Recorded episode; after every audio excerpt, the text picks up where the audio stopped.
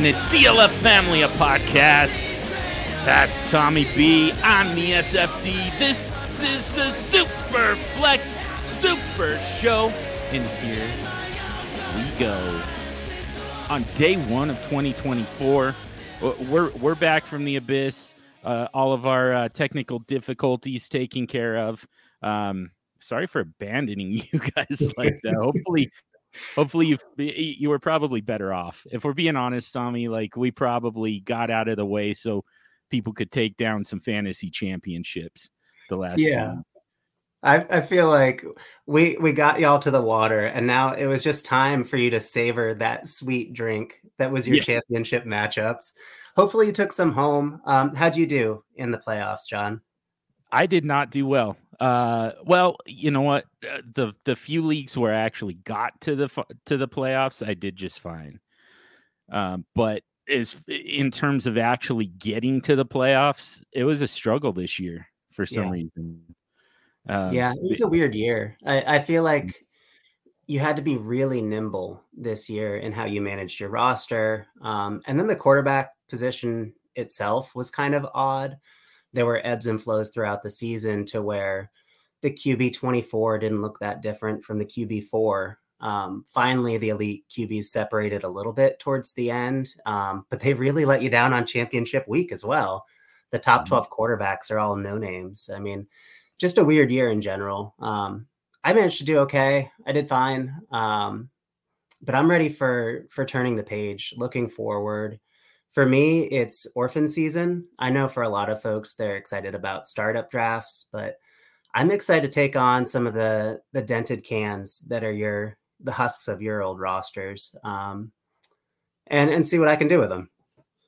Yeah, yeah, that's always uh, eh, it's it's fun. It's a very different challenge. So yeah. like, it, yeah, I always just kind of like a mix, you know. Um, let's uh, let's rebuild some of my own rosters. Let's uh, retool some some of my contenders. Let's uh, you know, or just reload a little bit. Let's uh, um, let's let's fire up some startups and let's take on some orphans and um, just kind of have very different puzzles all over the place that we can solve. Yeah, that's part of it. Is just like if you're not taking on orphans, if you're not doing startups, if you're not taking stock in your own existing leagues, you're missing out on portions of the dynasty market. Um, I know when I take on new teams, they don't look anything like I would envision them to be. And so that's how I play in that dynasty trade market of having 14 wide receivers and learning to consolidate them for the 2024 season. That way I can speak intelligently on that. It's it's a matter of finding things that are different and seeing what the league dynamics are with those different pieces. That way, you're not stuck with the same 25 or 30 assets across every league. Yeah, totally. So, uh, I, I feel like there we're going to have tons of opportunities to talk about, uh, you know, ha- moving forward with orphans, moving forward with startups. Um, we ha- we'll talk about rookies. Yes, uh, I don't. You know, I don't want to, you know full well that I don't want to be talking about rookies until until they're on NFL rosters. But we also know that you want to hear about them, so we're going to talk about them. Plenty of time for all of that. Feel like we have a little bit of an opportunity though to look back a little bit on the season that that, that was and you know kind of refine processes a little bit. I I always I always wonder I always have a hard time with this part. Like when an analyst, uh, you know, first of all, the victory lapping I think is just completely pointless and completely useless to people. Um, but things like, uh, you know, like owning your L's is something that this community loves to do. They love to um, to be above board, be be transparent, and say, you know what, I got this thing wrong. I I thought this was going to happen, and I was wrong. And like eh, on one hand, you know that like that's admirable to admit that you don't always get everything right because none of us does. You know, we're we're typically lucky to hit 50%. But on the other hand, do you really want to hear like all of the ways that we were wrong? Like, does that actually do anything for you? Because in a lot of cases, it eh, you know either you know maybe maybe you just disagreed with us and you got that right, and you're like, yeah, I know you were wrong, and that's why I didn't listen to you on that, and that's why I've got a fantasy championship, or you followed our advice and here we are saying, "Oh yeah, I got that wrong." You're like, "Oh, thanks a ton." Yeah, you did. You got that very wrong, and it cost me a ton of money. so, I, like, yeah. I, ne- I, never know for sure. Uh, you know what, uh, like, what people actually like. Do they want they do they want us to acknowledge that we got some stuff wrong? Because man, I got a lot wrong. I and I, I mean, I this entire season the stupid decision to tout Najee Harris in one of the very early season episodes as a possible RB1 overall has bothered me for 18 weeks now. And so if I'm going to self flagellate at all, it's there. Like, I got mm-hmm. that one wrong, y'all. Like, he had the draft capital. I'm going to make a bunch of excuses potentially. Like, I had a process behind it and I was wrong. Like, we we can we can certainly own those L's if we want to. Um, I made more than just a Najee Harris mistake. Mm-hmm. Um, but at least if you did start him in the championship week, he paid off to a 20 plus point performance. Um, so there is a little bit of a rainbow at the end of that rain cloud. Um, do you do you want to mention just one or two of your your L's and then we can move on? well, I mean, I like I think we can stay at the at the running back position for sure. Like I thought it would be J.K. Dobbins, possibly Nick Chubb. Those were guys I talked about. I talked about Travis Etienne a fair amount throughout the offseason, which that one was decent at least. Like he he probably he probably won a few rings, but you know, like I mean, Dobbins was just he helped you win week one, and then that was it. Um, Nick Chubb at least got you what three weeks. So, um, it, and you know, it's like it's a little bit different when we talk about injuries. So, kind of the one that I think I would want to own is Trevor Lawrence. Mm. I expected a massive, massive breakout, and not only that, I stuck with it throughout the entire season saying, all right, well, he's the last, you know, the first two seasons of his career, he was a second half quarterback. So, you know, it like you you've held on this long. Now comes, you know, the the big breakthrough um, that makes it all worthwhile. And that and it still didn't come, you know. So like that's the type of thing that I think that we should focus on. Um, you know, stuff where uh and you know Najee Harris could be a very good example too because he stayed healthy, mm-hmm. Uh, and he even had some pretty decent weeks in the middle of the season. So you know we can kind of look at it and say, all right, so what was wrong with the process on Najee Harris? What was wrong with the process on Trevor Lawrence? I can claim I I can tell you that I got it wrong on J.K. Dobbins, but I mean I couldn't predict an injury. It's so it's not going to change my process. You know, I'm still going to look at running backs the exact same way. This the stuff that I feel like we really need to talk about. It's it's Trevor Lawrence. And you know what? Back to the running back position, we should probably talk about Christian McCaffrey. Yep. Why yep. was he not on our radar as running back one? he he and Josh Jacobs were my final choice. Thankfully, I I was uh not not making any bold stances there at least. Um, where I got Najee Harris wrong was a failure to recognize the inefficiencies and ineptitude of the offense as a whole. Um, Najee Harris, the football player, is not an elite running back. However, he is elite in certain categories.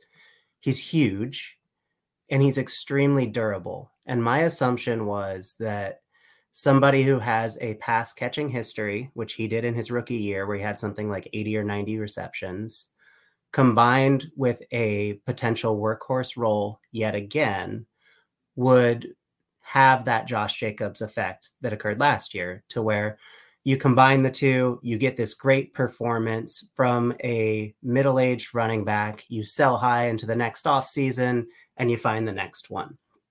Where I was wrong was the quarterback position uh, to start. Kenny Pickett was just god awful. He did mm-hmm. not create a competent passing game. And because of that, there were no, there were not enough end zone looks. So that was one failure, a failure of touchdowns. The other one, I underestimated his backup running back and the situation there. I was wrong in that I was assuming Mike Tomlin would do what he had done in previous years, which was use a workhorse running back, give them 350 to 400 touches, and just wear them out as many carries and touches as they could get. That didn't happen this year. It was a split backfield. And because of that, the aggregation effect of Najee Harris was not reliable, um, at least from a peak standpoint. And so those those factors contributed to just a giant L for me. However, would I buy Najee Harris at his current market price? I probably would because all of those elements are still there. He's a plotter. I don't care. Um, he's a he's a reasonably good running back, and at his current market price, I may be suckered into doing this again next year. well, and it's one thing to get suckered into doing it with Najee Harris again, um, you know, it, because the situation's going to change. Eh, they they might they they very easily could change quarterbacks, um, and that could make a pretty big difference. Uh, kind of depending on who it is, it can make a huge difference. You know, so like eh, we can, you know, it's you can definitely tell a story with Najee Harris, and it's going to be a very different. Um, it's going to be a different situation just because the you know the acquisition cost is going to be significantly lower this time, so it's easier to take a shot with him. Yeah. Um. So you know that that one makes sense. What I what I wonder though is who is next year's Najee Harris? Who's the guy that we're going to be looking at? Is you know he he fits all the criteria and then we look back on it and say, "Oh man, like like that offense was never going to support a, a high end running back one." Um, you know, he was it, like he had somebody behind him who was, you know, you know, destined to take on a bigger workload and cut into his work. I, you know, and I mean, just kind of off the top of my head, I wonder about Josh Jacobs. Mm-hmm. Zamir White has looked explosive uh, in relief of Josh Jacobs. That offense, I don't know what they're going to do at quarterback at this point. I I'm I can't imagine that they go into the season with Aidan O'Connell, but I mean, half the teams in the league are going to change quarterbacks. So, like, who's available to you? You know, yeah. and how much of an upgrade are they really going to be? Yeah, I love that one. I, I, I also thought about Travis Etienne. Um, yeah, there's been pretty heavy investment behind Travis Etienne, and it just hasn't worked so far. So D'Ernest Johnson came in, JaMycal Hasty, Tank Bigsby was drafted fairly high. Um, they just haven't been able to supplant Travis Etienne, who has the same draft capital as a Najee Harris, that first round draft capital that we covet. We've seen similar receiving profiles. We've seen workhorse roles that feel potentially, um, you know, leading the league in touches at the running back position. So I could see Travis Etienne also being a, a vulnerable player at the running back position coming into next year. We just don't know yet, right? Like. The the running back class is supposed to be bad, but there's a ton of free agent running backs coming into this this off season, this non point scoring season as well. And so I think there's going to be a lot of shakeup at the running back spot. Yeah, I think so too. And uh, like uh, you know, there's there's some of these guys who are going to be on the move, and I think it creates a little bit of an opportunity. So, like an example of this is Tony Pollard. Um, going into a, a, free agent, going into free agency here, wherever he lands, you want the backup. you know, like people are going to be way too into uh, his talent quote unquote talent and uh, the the situation that he's in. And this feels like another one of those where uh, you know there's the, there the there's not really enough um, not really enough smoke for that to actually uh, for that to actually work. You know. Yeah. What are you doing at the running back position coming into the early point of the non non point scoring season? Trade deadlines are, you know, the, the restriction is up. You can make moves now. Let's say.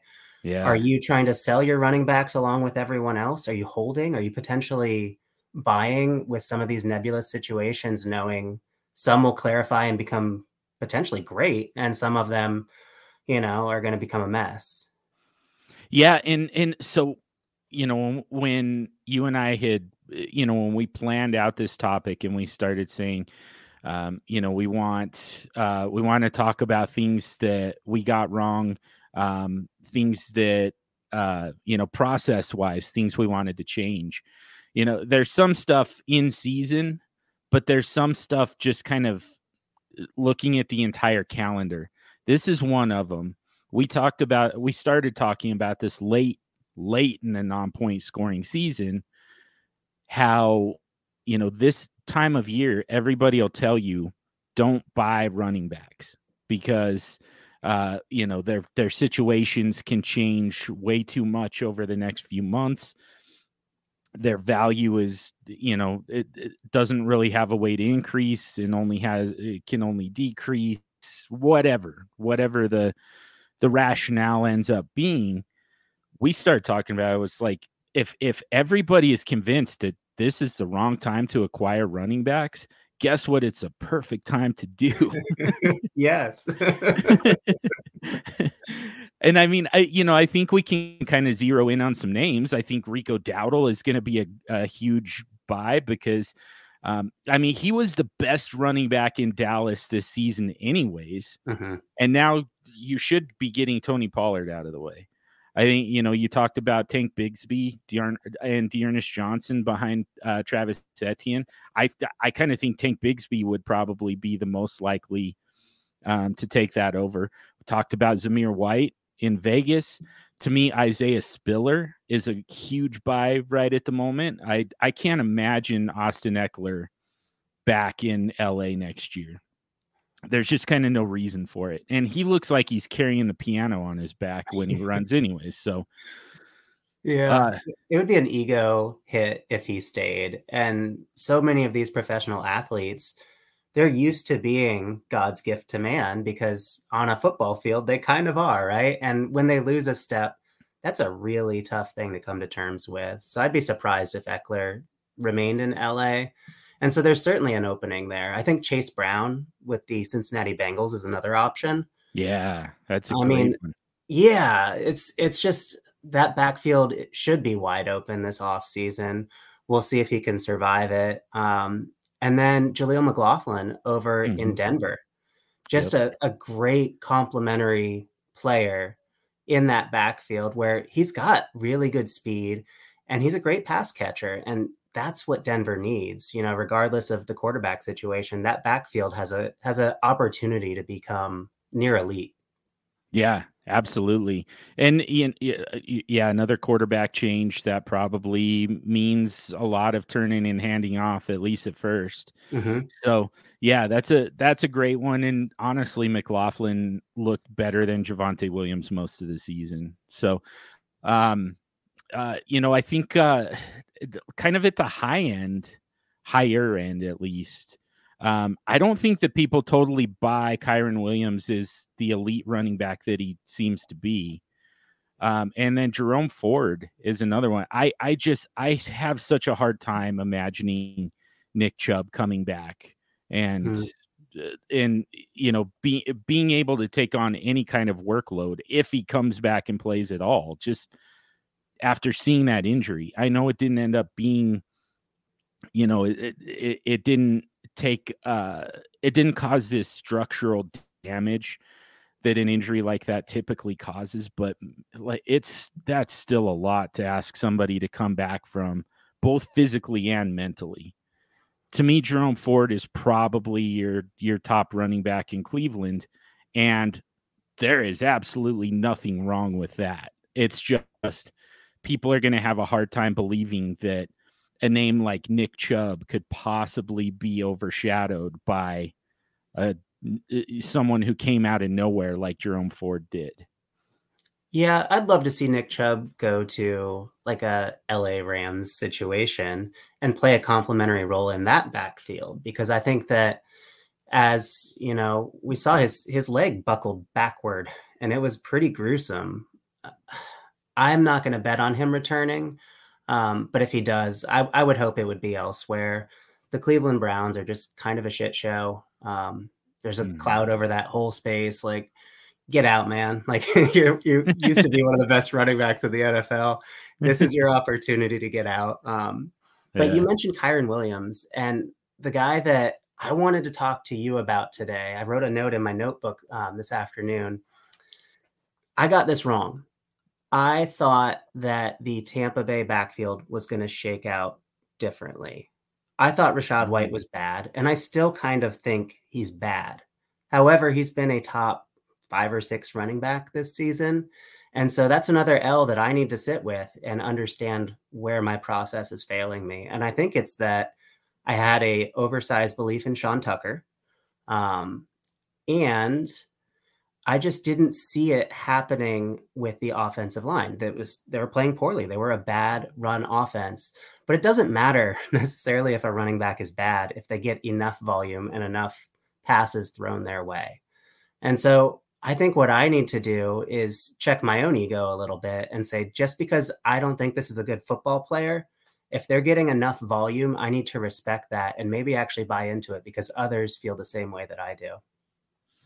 Yeah, that's a good one too. And and it it almost it begs the question a little bit. The the difference between Rachaad White and Najee Harris was blank. And I mean draft capital I think is probably part of it.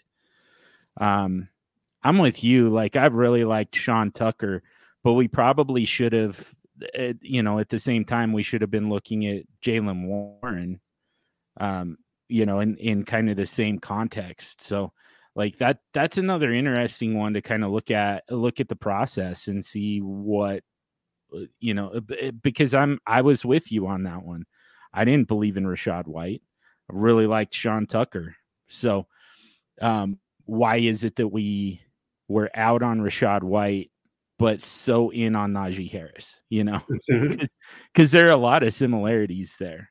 Yeah, um, totally. I mean, for me, it was draft capital. Um, that that was the difference between the two. And I honestly thought the quarterback was better, which I was dead wrong there.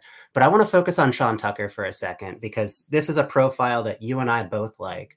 That the Devy community liked, that the Dynasty community liked. He did nothing, right? Mm-hmm. That sounds a lot like Kyren Williams. I'm not saying that that is the likely outcome. What I'm asking you, John, is are you going to be more inclined to hold onto players at the running back position that have done absolutely nothing that you used to be in on? Because I dropped and traded away too much Kyren Williams last offseason because I had him everywhere. Mm-hmm. This this year, I'm not going to make that mistake. I'm going to hold Sean Tucker, even though there isn't a lot there on an NFL football field that leads me to believe that I should be rostering him. I'm going to hold my priors at that zero dollar acquisition cost just for a little bit longer.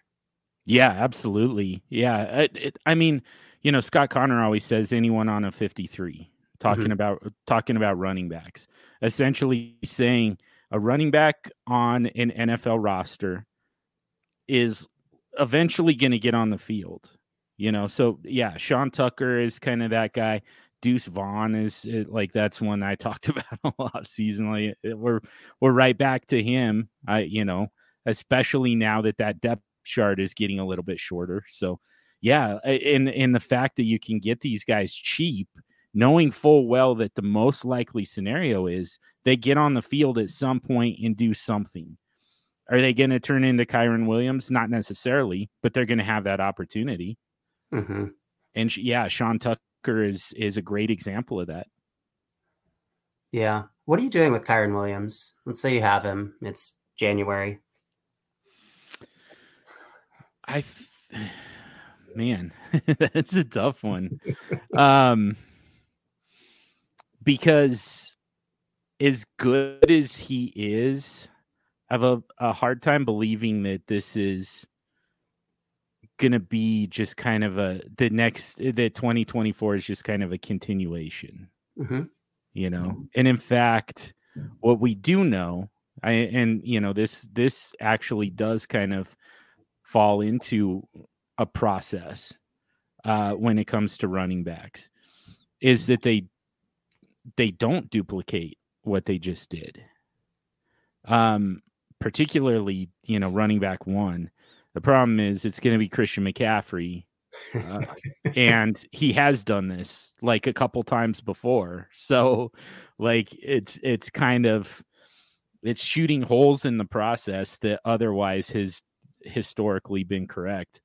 Um so Kyren Williams didn't do that. So we don't have to say, all right, he doesn't have running back one overall upside because you know he he still has that upside because he hasn't reached that yet and hasn't re- reached that value yet.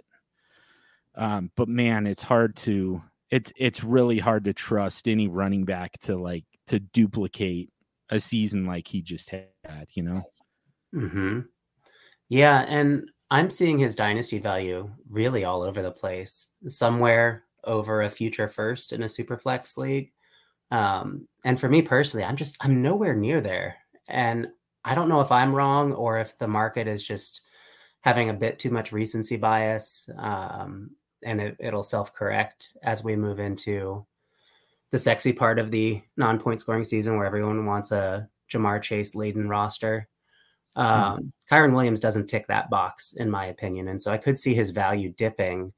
This may be a good time to sell um, if you can and try to get one of these guys that we're talking about a tank bigsby and a first you know if, if you can actually swing that if that's the true market value that's where i'm headed is is his value right now is it a 20 like a, a 2024 first or is it like later um f- future like 2025 and beyond? Well i'm going to look it up right now but i want to ask you would you pay a 24 first? And would you pay if no would you pay a 25 first? I think his value is somewhere in the first round of 2024 so i would give it any random 2025 first because uh you know there's and this is this is gonna this is gonna become a very complicated branch of of strategy for us um because uh draft picks valuing them when you have them versus when you want them looks so so differently.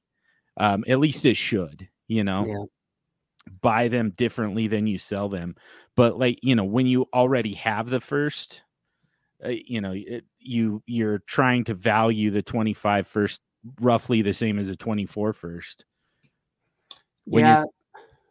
you know but like the time value should still come into play particularly if you're trying to um if you're trying to uh to buy that future first right? Totally. I mean at the running back position specifically if i'm selling a running back for a first round pick give me that pick 2 years out. Yeah. Give that running back a chance to lose their legs um, have something befall them that makes them no longer productive don't wish injury on anybody but it just happens there. If I'm buying, I want to pay with the most immediate one that I can because I want to drive that pick down as far as I can.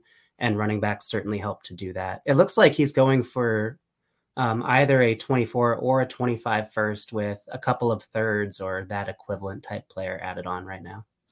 So we're kind of looking at uh, well, I guess it it it's probably still showing up on the trade analyzer as like random 2024 firsts.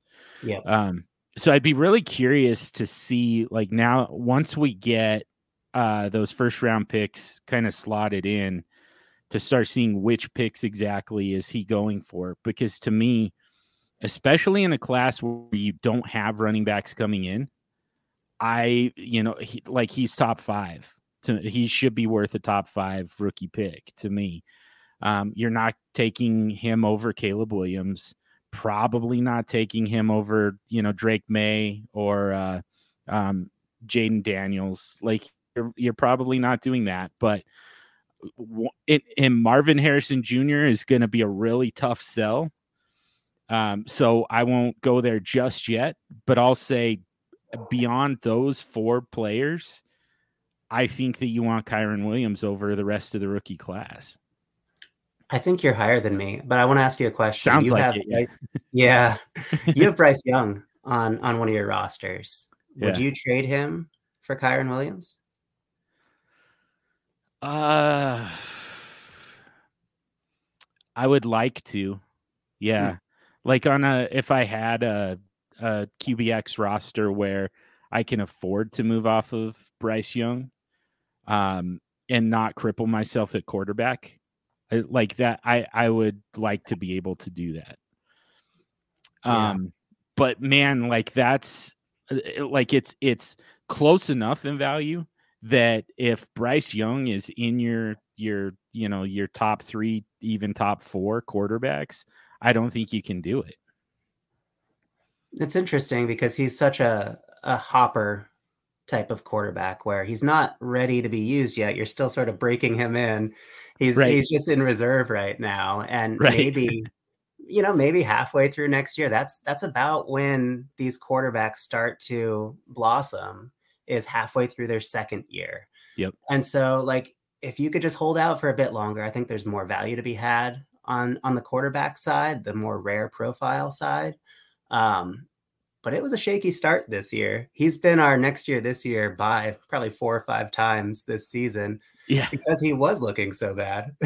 yeah i know but he did look a little bit better over the last you know two or three weeks of the season Yeah. um particularly once they got rid of frank reich uh it started looking better but um it is tough too because we know what type of situation the, the carolina panthers are in having traded their first round pick having traded dj moore like you don't have a great way of fixing you know the weapons and the protection for Bryce Young. So um so you know I and and but I I just I think that's to bog uh his value down for most people. Um you know just the fact that he was awful and we don't see like it, it it's all very very conceptual and very vague at that, very blurry at that. What is the path for him to uh you know to to get this thing turned around? And people are going to tell you like it's it's it can't happen. It's a poorly run franchise. They don't have the draft capital. They don't have the you know they uh, like they're not going to be able to attract the free agents whatever it is whatever the uh the knock is i mean they're going to tell you definitively there's no way for bryce young to turn this around. And to I me that's I don't blame the Panthers for what they did. I know it's kind of fun and easy to make fun of them for it now, yeah. but we don't we don't have great talent evaluation at the NFL level, much less, you know, us, you know, on a microphone right now. yeah And people miss all the time at quarterback. What if Bryce Young was doing what CJ Stroud is doing? Would we be making fun of them? No, it's just the outcome change, not the process. And right now, they have every asset they need to turn this around. They just need a better offensive line and one or two decent pass catchers. Those are so imminently available in the NFL today. I know offensive line mm-hmm. play isn't what it mm-hmm. was in the early 2000s, mm-hmm. but it's easier to play offensive line right now. Passing concepts are more sophisticated. Uh, linebackers are smaller. Defensive linemen are slower.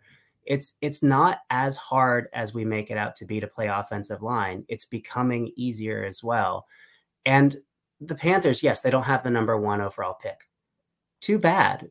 So many other teams rebuild offensive lines and reconstruct offenses without the first overall pick. They have the trigger man right now. They have Bryce Young. hmm Yeah. And I I just I also just don't think that the story's been written yet, you know? I think it's way too soon to say that that he's a, just a straight up miss. Mhm. So like uh, I I don't think that that you can call him a, a bust yet either. So, you know, it's it, like in admittedly it like I said, it's it's all very conceptual and it's hard to conceptualize. Yep. But the talent is there. It always was. um, for him, anyways. Maybe not the rest of the roster, but certainly for him. And they're just there. There are players available who are going to uh, who are going to help them. You know, it's it's not going to be just one big fix all at once, but you're gonna they're they're gonna find wide receivers, they're gonna find offensive line help, and they're gonna find a coach who can make some sense out of this thing. Yeah, we've seen Baker Mayfield elevated this year. Tua was considered probably a, along a similar path before Mike McDaniel got a hold of him. And so I think we could just be a little bit more patient with Bryce Young and see how this unfolds. I personally sent you an offer, John, a couple days ago, trying to get yeah. Bryce Young from you because I see the dip right now, and you were wise to decline. Yeah, I was. I was kind of curious. Like I was uh, I wasn't going to uh, to make a move until we got a chance to talk about it, but then I was like, "Oh, we're we're talking about like uh, for week 17, yep. um, and you know, trying to win. Uh, you know, in my case, trying to win a consolation bracket. So um, and you might have still been playing for something for all I know. Um, I just no, I got I got booted oh, from okay. the playoffs in the first round. oh man, and you you you took my spot in the playoffs. I I had the sixth best record, but you had the most points scored among teams by, that weren't by already. hundreds. It wasn't close. yeah, no, it wasn't. It wasn't close. that's that's true. Yeah, I ruined your championship run. that's the thing. We always talk about J Mike in that league, and and like I I can't wait to kind of dig into to that and you know his strategy, the flaws in his strategy, our strategy for dealing with um his he hasn't lost in two years just finished another championship. Anyways, I would have beat him this yeah. year. It, it, I don't know if I would have made it to the championship. I haven't looked that far into it. I kind of don't think so. But uh, if I had gotten there, if I had made the playoffs and I had, uh, I know I would have won um, in the semis.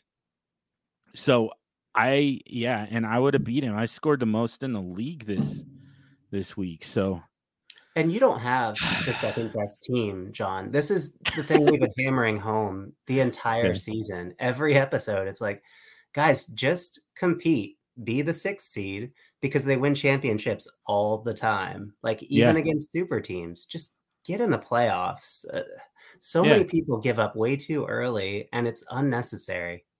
Yeah, man, there was nothing elite about my team mm-hmm. except for the except for the outcome.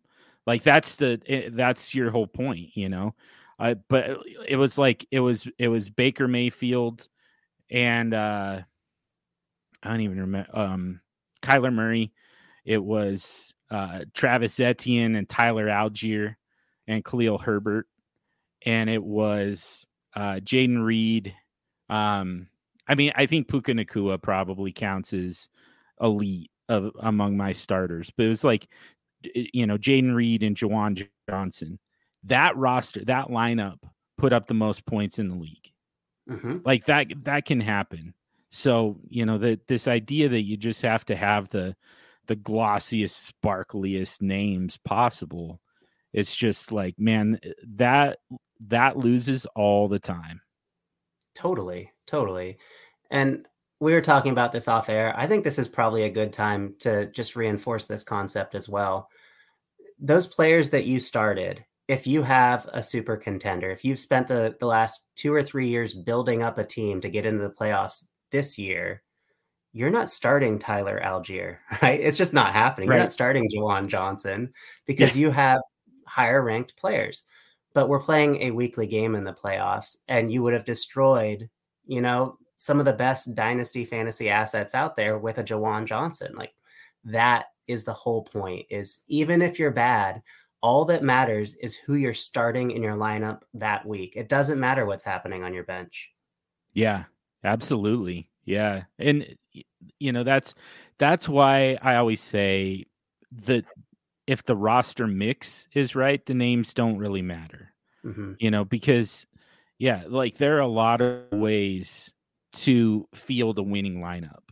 There are a lot of ways to fill that thing out. You just have to have the right uh, the the ability to make the right choices at the right positions in the positions that deserve you know for for a choice to be made yeah like uh, there were there were way too many ways to outthink yourself um you know think yourself right into a loss at wide receiver this week for instance you know yep um you know Ja'Marr chase and justin jefferson probably let some people down pretty bad um yeah uh, you know it, they're uh, AJ Brown. What the hell happened to AJ Brown? That was crazy.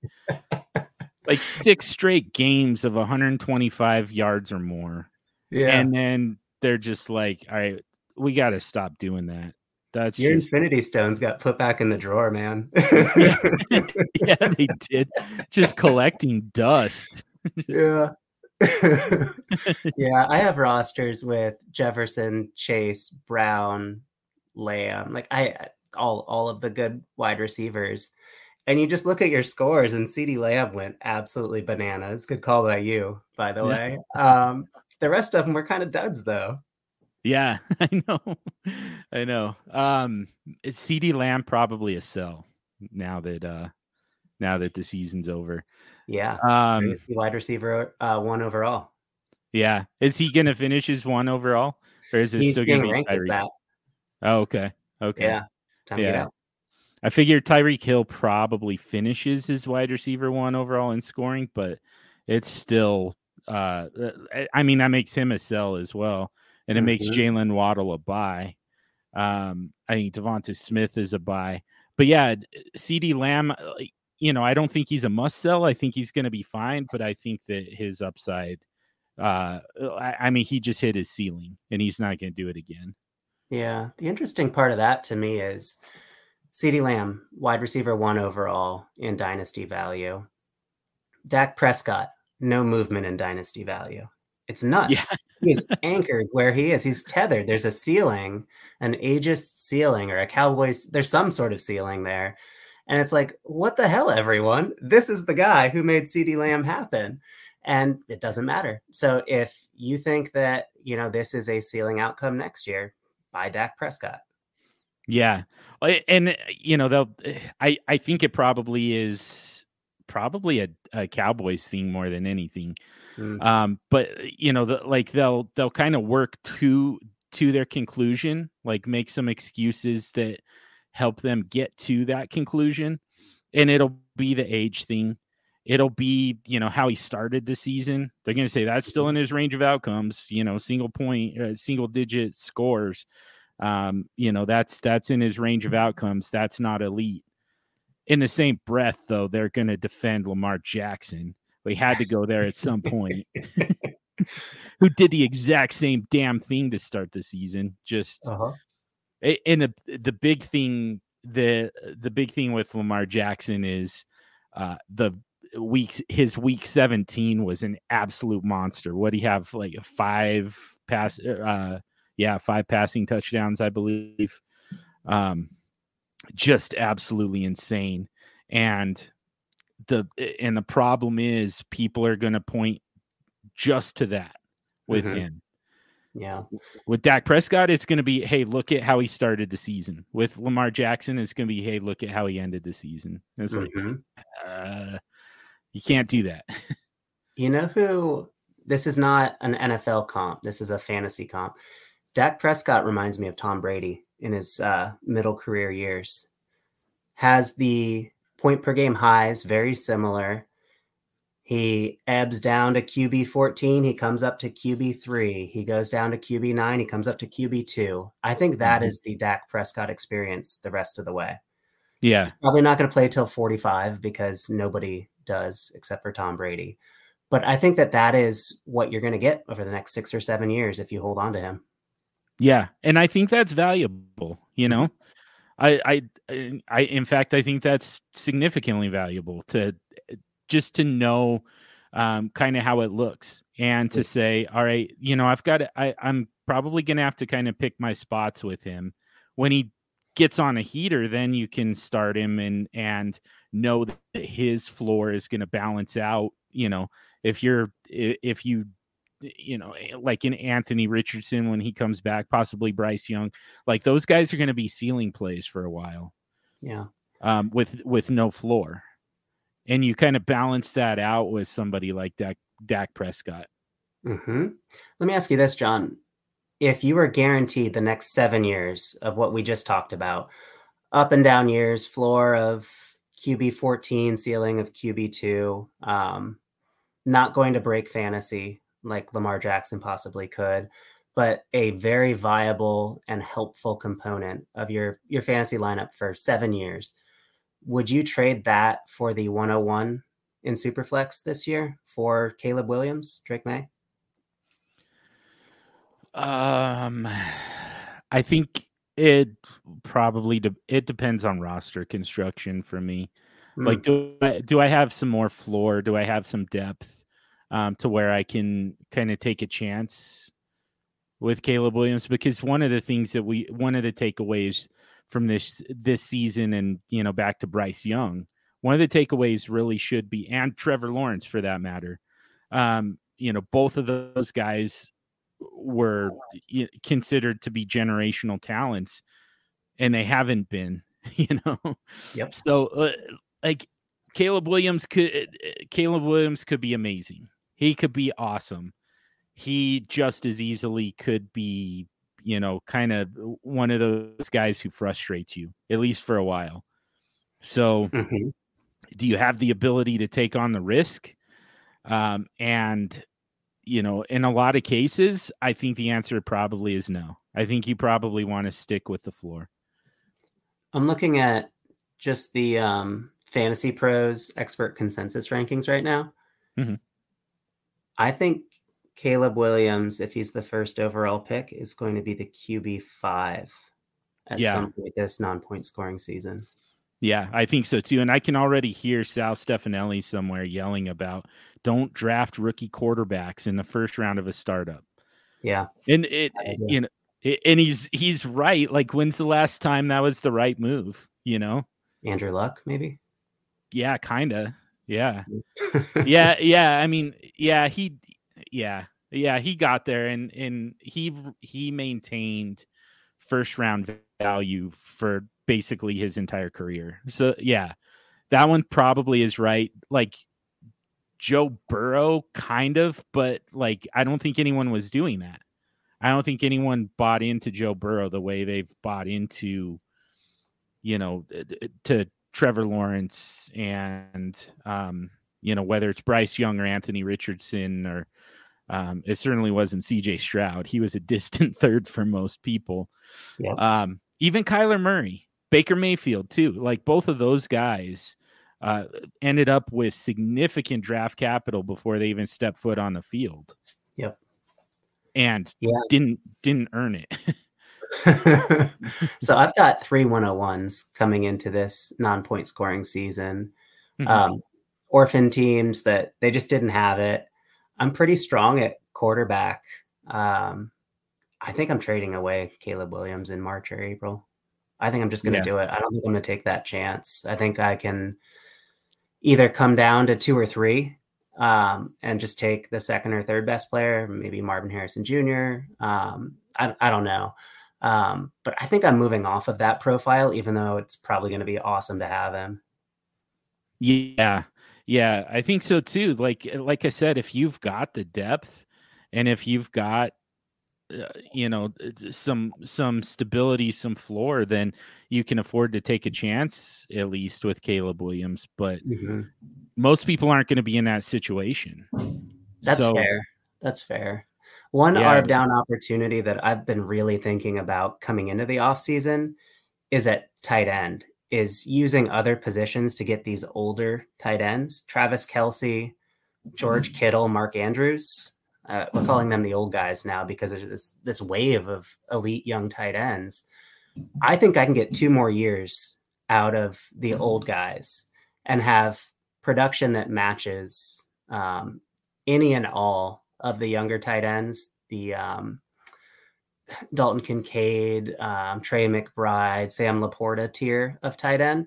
Mm-hmm. And then I can figure it out in a couple years because eventually people get tired of holding the same players on their roster. And we've heard this ad nauseum play in a two year window, right? A two to three year window.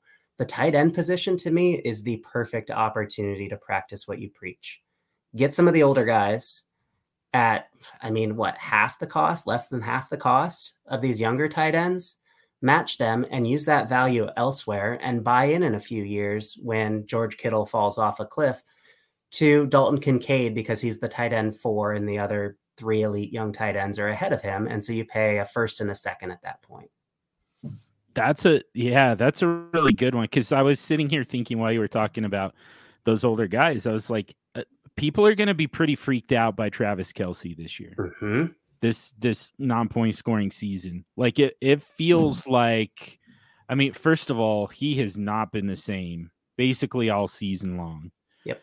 Um, he also, uh, I mean, what, 34 years old, which is old for a tight end. Um, and then also has a steady stream of income from having the number one podcast in the, in the world. So, mm-hmm. like, there's not a whole lot left to keep Travis Kelce playing.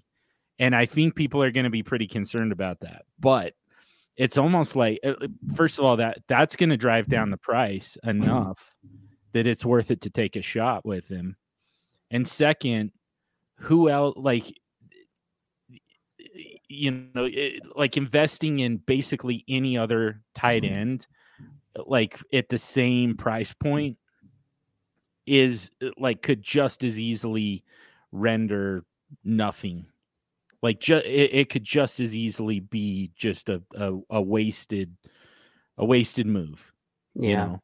A wasted draft pick if that's what you end up spending. Like if it's a second round pick, it's like you you don't necessarily get any anybody like they're gonna play. They're gonna they're not gonna retire. They're not gonna be an NFL play. They're going to be an NFL player. They'll be on an NFL field. That doesn't mean they're gonna get anything for you. like, yeah. Travis Kelce could still score just as much of them from his couch. There's every bit of a chance, though, that he does the Antonio Gates thing, the Tony Gonzalez thing, where he plays until he's 37 because A, he loves football. B, he's playing with Patrick freaking Mahomes. And C, because yeah. he can win a Lombardi trophy every single year he plays. Like they can recreate his role. They can bring it down to a level that is acceptable for him in the current condition that he's at where he's not 27 years old anymore. Like we get it, you're you're aging, but they did the same thing with all these other elite tight ends in the NFL and they played to a much later age than the other respective positions. You know, wide receiver, there's only so many Jerry Rices. A lot of wide receivers fall off the cliff at 30 or 31. Tight end, there is some ability to be like Jason Witten and be an awful football announcer, leave the booth, and then go catch 80 footballs. Yeah, very true. That's very true. Uh, so we wanted to talk a little bit before we get out of here. We wanted to talk a little bit about all elite quarterback. Oh um, yeah. First of all, is that is that officially the name of this strategy?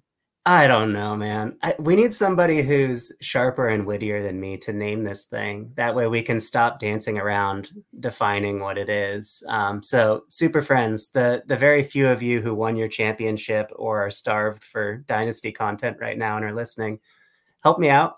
somebody name this for me.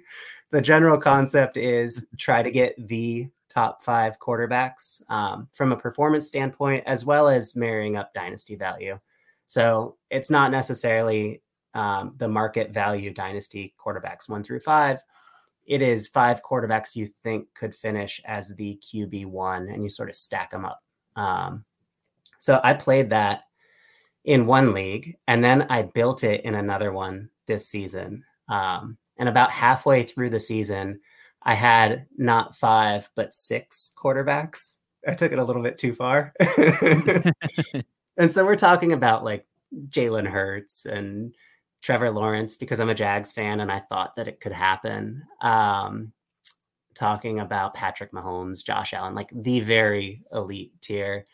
And in my leagues, um, where where I was employing this strategy, I found that my opponents were scoring significantly fewer points um, than my other superflex leagues with the same scoring settings, lineups, like a 26, 28 man lineup. Um, excuse me, 28 man bench. Um, and so what I found was by holding all of these quarterbacks, I was causing my opponents at the bottom to give up, whether intentionally or not. Like they weren't able to keep up with the points that I was scoring. And so it created a separation in the middle. Typically in leagues, I'll see, I don't know, four or five teams vying for the last two playoff spots. And we weren't seeing that in either of these leagues. Teams, they just gave up because they weren't willing to invest at running back which were the only assets that were available because people were trying to beat me at the wide receiver position. I had elite tight ends. And so, like, it was just kind of a 15 point per game struggle for anybody at the tight end position um, who was any good. And so at quarterback, I just kept holding, you know, the Justin Herberts and Joe Burrows, and, you know, they fall off with injury or whatever. Um, but I made it to the championship game in both leagues, and I got one first and one second place. And so I am interested in employing this strategy across more leagues. I think that there's something here, super friends. I think that if you can starve out the very top, there is a wins over replacement advantage, a warp advantage that is causing people to give up early and other folks to build their rosters really poorly. Roster construction went out the window. Quarterback trades just didn't happen at all. I was trading away like PJ Walker type assets to my opponents because they literally had zero quarterbacks to start some weeks. And so I kept grinding the waivers um, and picking up a sixth and a seventh and an eighth quarterback and trading the very dredges away while starting Josh Allen and Dak Prescott through the back half of the season.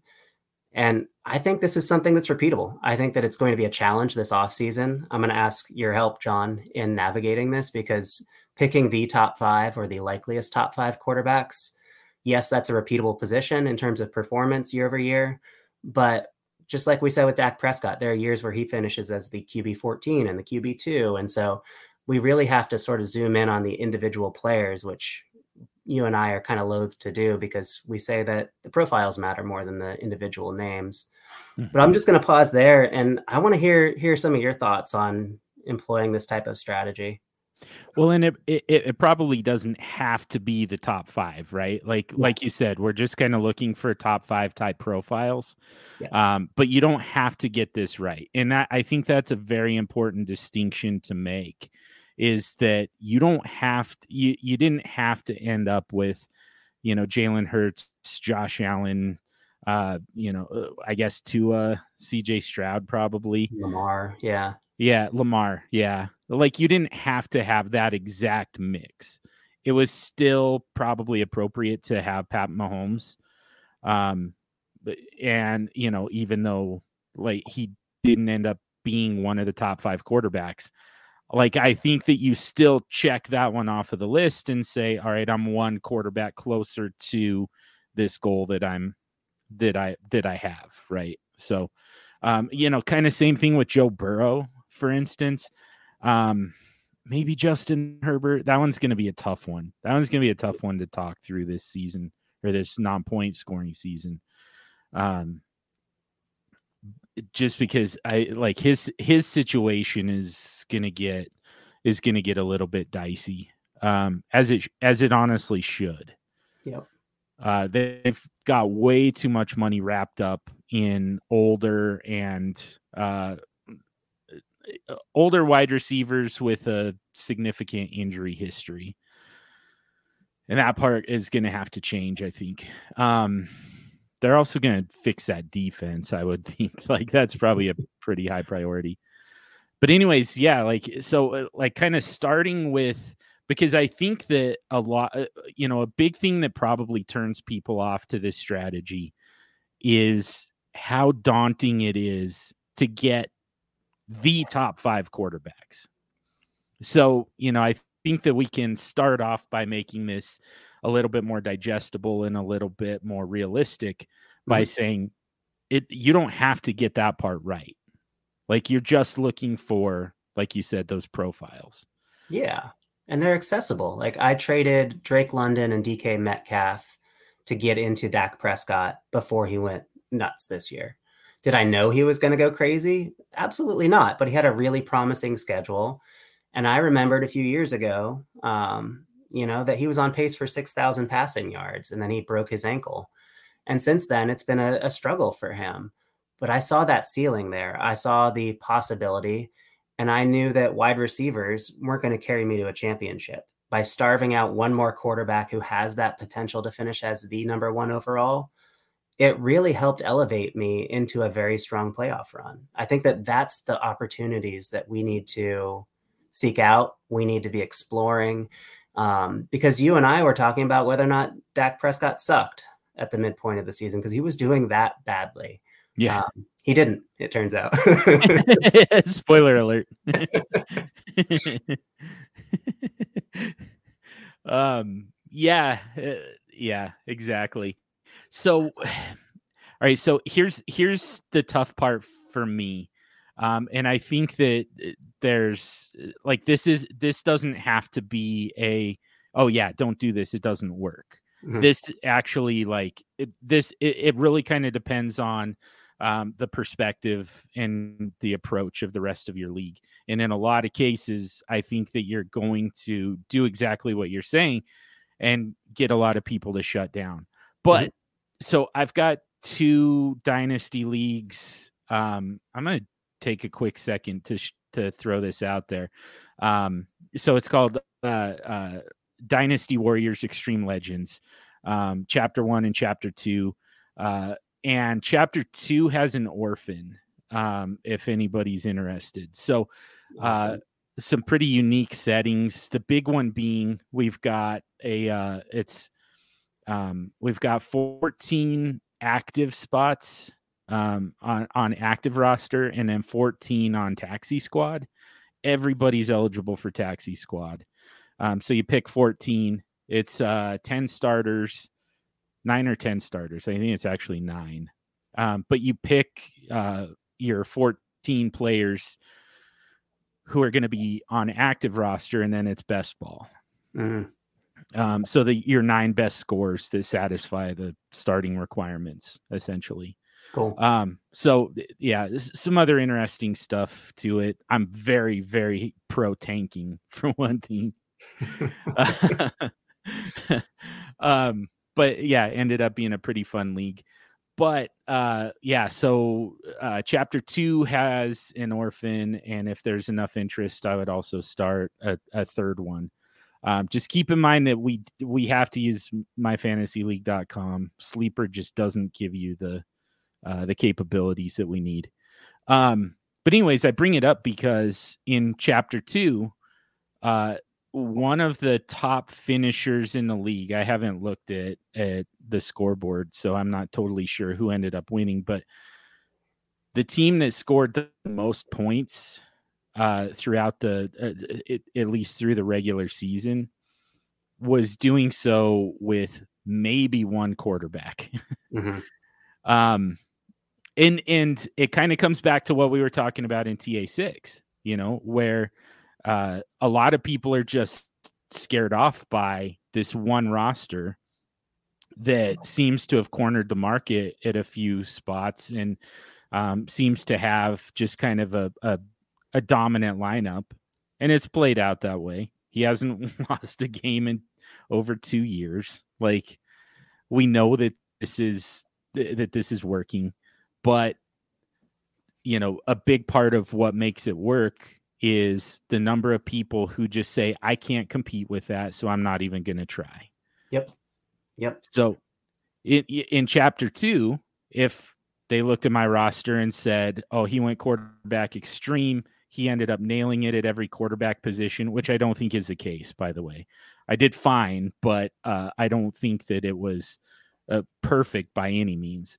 Um, but you know if if somebody if if this person had looked at my roster and said all right i can't compete at quarterback so i'm just not even going to try we would have missed out on you know the the the best fantasy season in this particular league Mm-hmm. Me in a, but instead they said, "All right, like I'm not going to compete at quarterback. There are other ways to get this done," and they ended up having the best team in the league, you know, at least through the regular season. And I don't know for sure. It might have went on to one to win the championship as well. So, like, there's there's still that opportunity, and that's kind of true of any strategy. There's that opportunity for somebody to say, "All right, I'm just going to do this different." You talked about mm-hmm. this. You know, you yeah. talked about the gravitational pull. Mm-hmm. This is kind of what we're talking about. There's an opportunity for somebody to do that if you go all elite QB.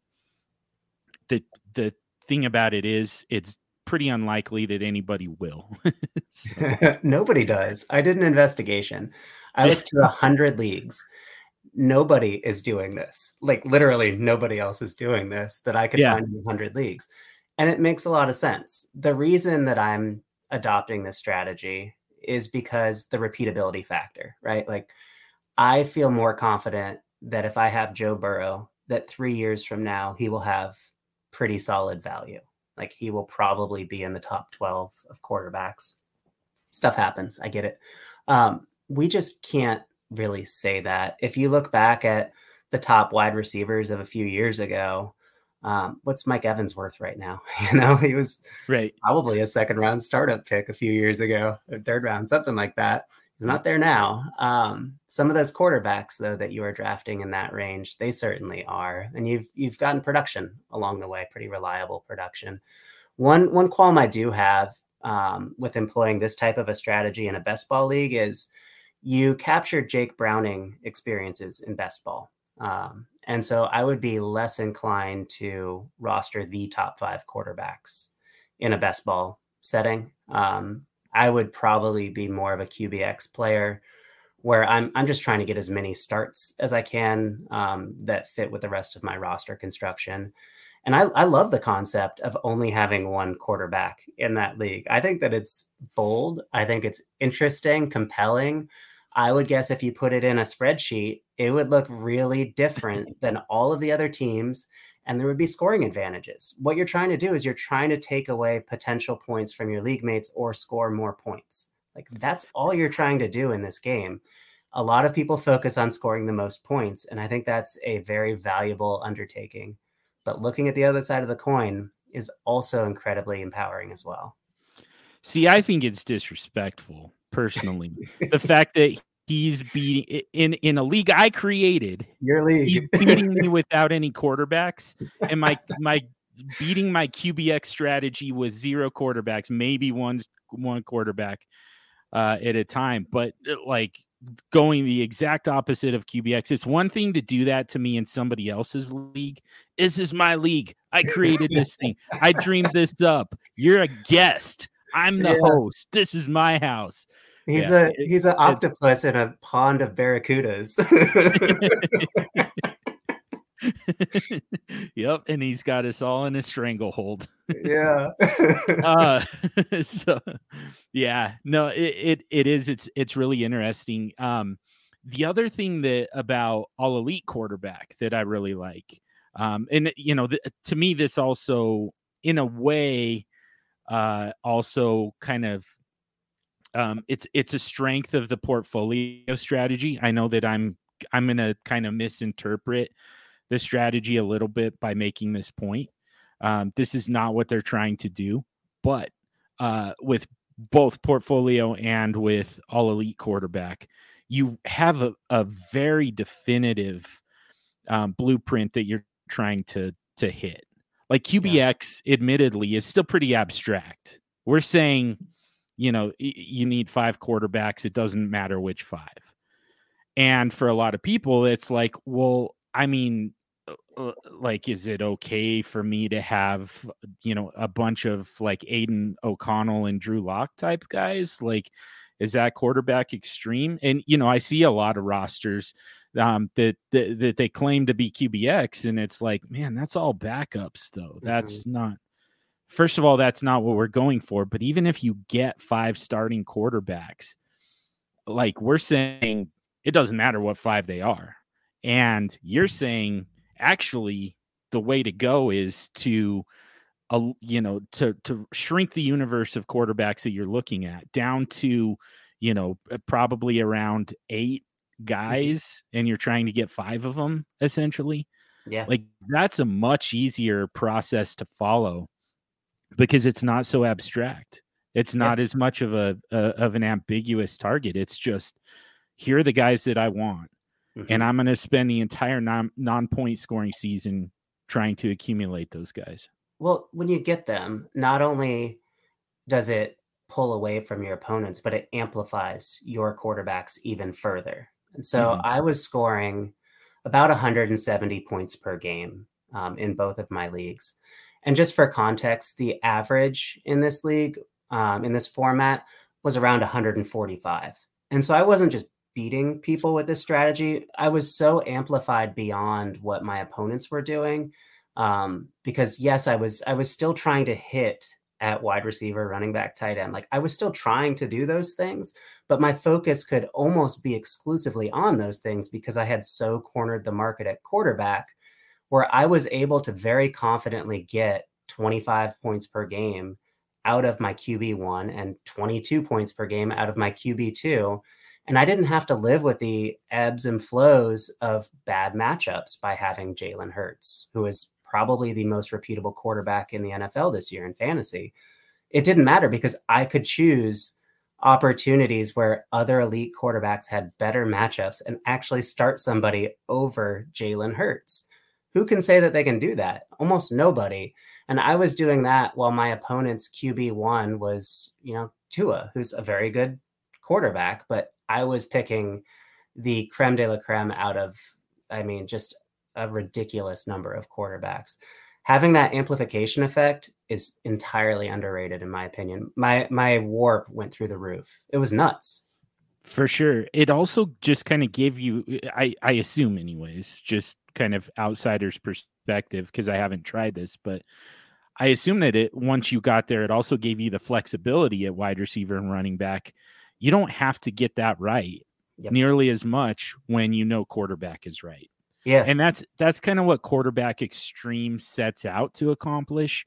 Um, it's just a little bit more difficult when you don't know for sure what you've got at quarterback, you know. And and it you know, it does kind of require you to uh to get it right on a weekly basis. Like in mm-hmm. season, you still have to pick the right guys because it's not a it's not a hot hand type of thing. It's not a set it and forget it thing by any means. It's not meant to be that.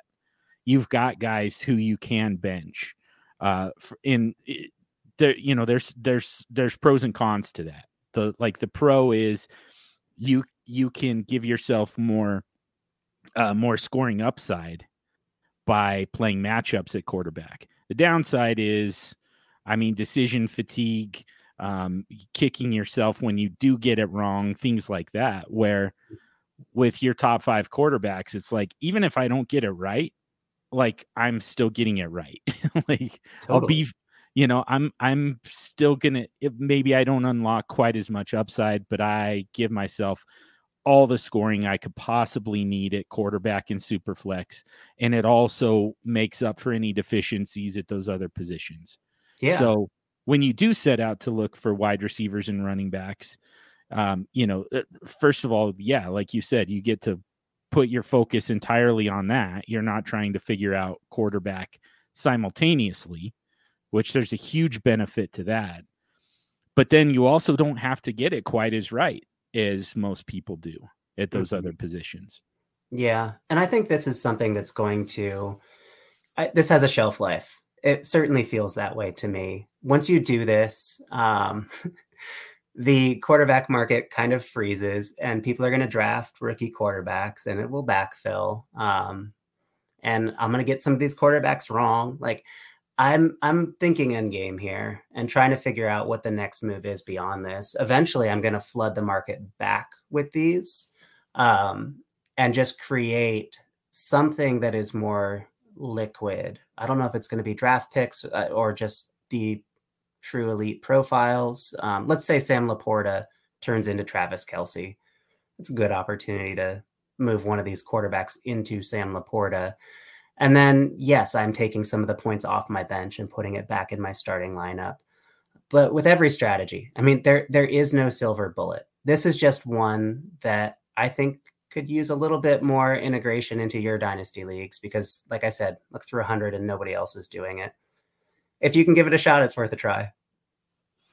Yeah, I wonder if at some point we kind of need to engineer a component into this where you can kind of take some shots with, um, you know, low probability, high upside type of guys. So, like, uh, uh you know, a, a, a big flaw with this is that you most likely missed on CJ Stroud, and now you have to try and get him at early first round startup value where you know if if you had the opportunity to take some shots um you know in in the rookie draft um and you had some you know some some room on your roster for for him you know in some places you would have had Bryce Young you would have missed and you know now you've got what you know whatever you do with him in some places you would have had Anthony Richardson. You would have kind of started to hit until the injuries just uh, ruined his season. And in some places you would have ended up with CJ Stroud. And now all of a sudden, I mean, maybe you've got six elite quarterbacks, mm-hmm. um, and you've got one of the guys who's legitimately in the top five. That kind of uh, now you've got more trade ammo, you've got this locked down longer, like all the benefits because we have the same benefits in dynasty that the NFL does. When they get it right with a rookie quarterback, it opens up all kinds of possibilities. We got we have that same thing. Get it right yeah. with CJ Stroud, you have a lot more flexibility across your roster. So that that might be the one piece that I think is currently missing mm-hmm. is just the ability to take some swings, you know. Totally. What my hope is whoever drafted CJ Stroud, I'm actually not going to try to buy from them. I'm going to try to feed them contending pieces. I want to create a handful of elite teams so that even more people are inclined to drop out of contention. Um, so when an opponent hits, I want to help them on their um, contending mm. path.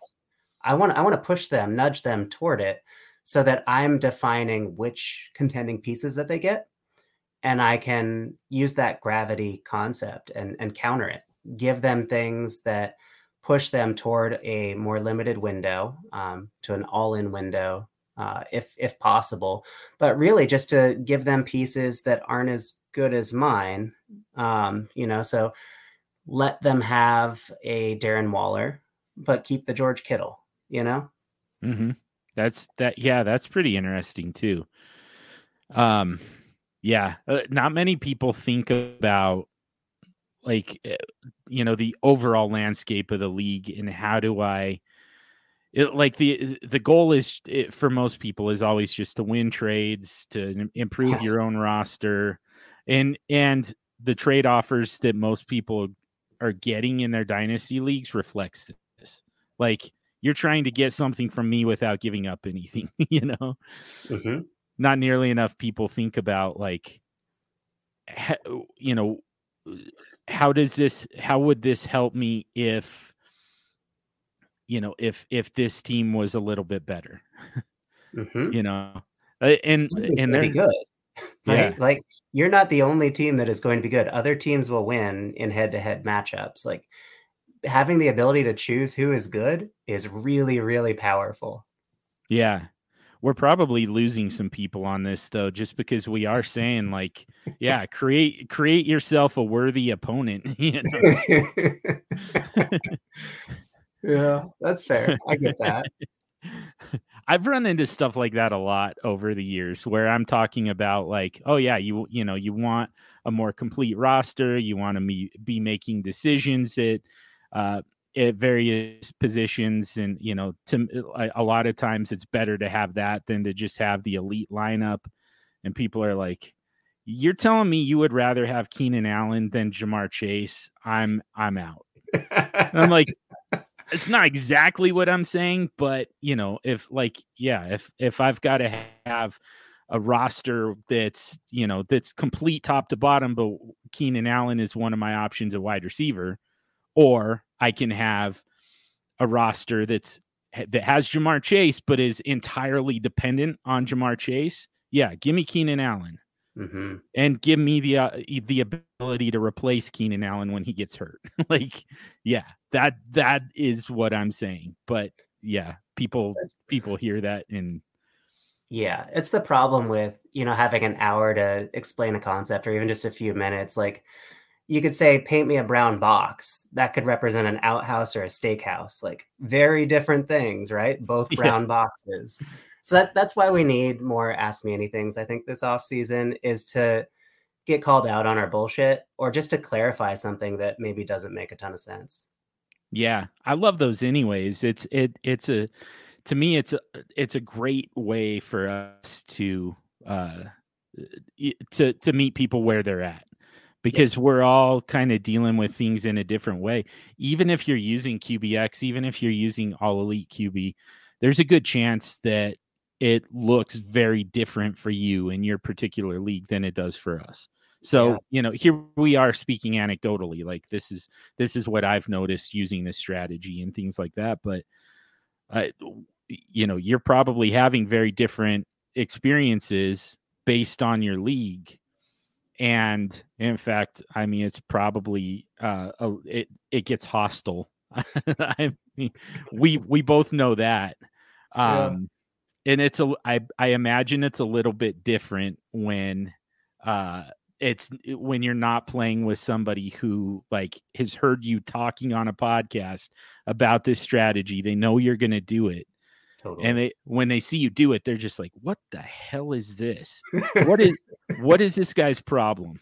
you know, is, this a, is this a terrorist attack or what?" So when you, when you act outside the norm in a 12 team league, it is it's it's staggering sometimes it's it's offensive sometimes and they think that it's a personal attack on on the league mates or the people it's like no no no i'm just trying to do something a little different here guys like i get it i took all your quarterbacks or like whatever like i this isn't meant to be offensive to you the human being john like you just really wanted all the quarterbacks yeah and it, it's like in a lot of cases I didn't even know you exist, much less yeah. like pick pick you out and decide, you know what? I am gonna fuck this guy's day up. that is that is not even close to a that's not a feature of QBX. they think yeah. it is, but it's not. Um, I gotta say though, man, like it is so fun to be in the off season again, the non-point yes. scoring season again with you. Um, I, I want to have a closing thought though, if that's okay. Absolutely. Yeah. Everything that I am recommending, these different strategies, these roster moves, yes, rookies eventually. Um, I want to frame this through the lens of I want you to win. I want you to understand like everything we're doing is for championship weekend of 2024 this is why we're making these moves. I am not the type of person that's going to tell you to kick this out to another year of a rebuild. I'm going to try to help you win championships. That is my goal. And so if you're wondering why my advice is running maybe counter to John's or to Twitter consensus in the non point scoring season, like we all have different goals. My goal is to score enough points to win a championship. I am not going to try to help you get Ja'Marr Chase and Justin Jefferson and CeeDee Lamb because they're fun names. I'm going to try to help you get as many points in your starting lineup as possible. I could not have have come up with a better way to wrap up the show uh, for this episode than that. So uh, I'm not even going to try. We're just going to wrap it up right there. Uh, like we were talking about though we love the ask me anything stuff we love talking about you know kind of the specifics of your league and your situation and your experience so we'd love to hear from you you can always uh you can dm him at ff tommy b i'm at superflex dude um you can also just t- uh, tweet at us post at us. How do you how do you say it now that it's not a tweet? How somehow you like whatever it is that you type out at superflex dude at ff tommy b and ask whatever question or share whatever thought whatever the hell that's called nowadays in elon musk world do that. Do that. I i also have a i have a discord that we should probably start building up um, because i do hate twitter x so much um x twitter whatever. Eh, I, I I would love. I'm looking forward to the day where we don't have to deal with that anymore. So, yeah, we might start pumping out the Discord here before too long. Uh, but let's wrap this one up for the weekend. As we do that, ask you for a quick for a quick favor if you haven't already. Subscribe to the podcast wherever you listen to podcasts. You can also subscribe to the DLF family of podcasts mega feed and get access to all the great podcasts from dynastyleaguefootball.com and once you've subscribed to the Super Show, if you do us a huge favor, rate and review the show.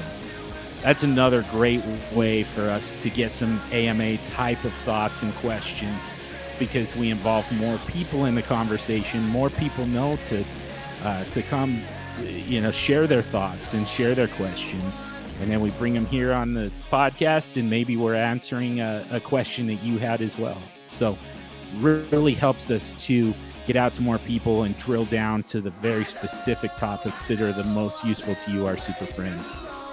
You can get at us on X, on Twitter. There's also a Discord. We'll talk more about that later. This episode was dedicated in loving memory to James the Koutoulas. Thank you to DynastyLeagueFootball.com for the platform. Thank you to Heart and Soul Radio for the music. And above all else, thank you for listening. And until next week, stay sexy and super flexy.